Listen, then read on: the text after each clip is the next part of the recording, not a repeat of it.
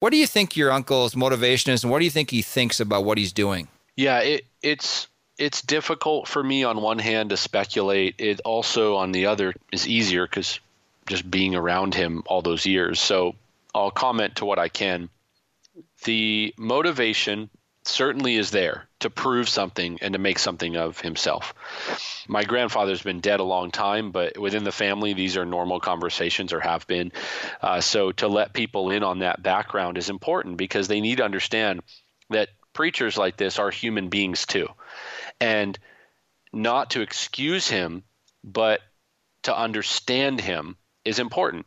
At the root of it is a man simply trying to make himself uh, an empire and prove to his now deceased father, my grandfather, that he made it in the world. So that's one. As an immigrant, that's important.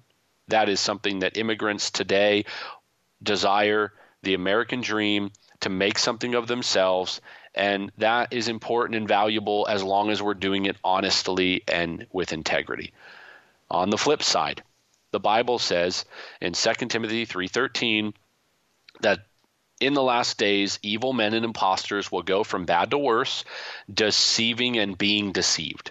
I think it's both. I think my uncle has and is both deceiving people and also is self deceived. He's told the stories, although they've changed many times. He's told the same type of stories for years. He has been doing the same thing and believing or saying the same things for years. And I think after a while, sociologists and psychologists and philosophers and everybody else under the sun will agree with this. It's been proven.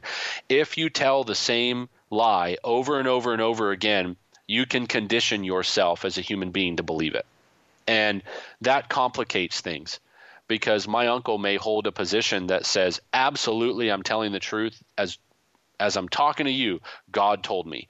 He's been saying that God told him for so many years that he may not even know the difference anymore between a thought in his head that's his own and what it means to tell people you heard the audible voice of God. Mm. So it is vital for people to understand that it's both. Many people are self deceived, and many people are uh, being deceived and being led astray. So I think my uncle knows there's things he's done that are wrong and sinful and deceptive that need to be repented of. I also think there's some things that he'll defend, saying that he did that and he believes it was real. So we'll all stand before the judgment seat of Christ. And in that, I would say we are to judge rightly every teacher by his words against scripture 100% that's clear in, in the, in the bible however um, his final destination and the end result, Christ will have the final say. And I do hope and pray that my uncle will repent.